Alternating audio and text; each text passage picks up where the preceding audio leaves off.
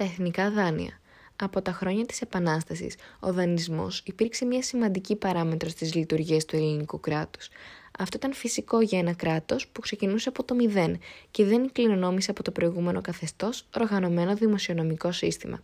Είναι γνωστές οι περιπέτειες των δανείων του αγώνα στη χρηματαγορά του Λονδίνου καθώς και η σύναψη νέων δανείων που συνόδευσε την άφηξη των Βαβαρών το 1832.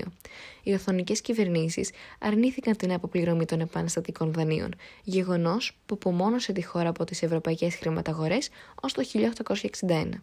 Η αλλαγή των ρυθμών ανάπτυξης από τη δεκαετία του 1860 και μετά οδήγησε αναγκαστικά σε νέο δανεισμό οι περιορισμένοι πόροι της χώρας, σε συνδυασμό με τα έκτακτα έξοδα που επέβαλαν οι διαρκείς εθνικές κρίσεις, πιστούσαν αδύνατη την εξοικονόμηση κεφαλαίων για δημόσιες επενδύσεις.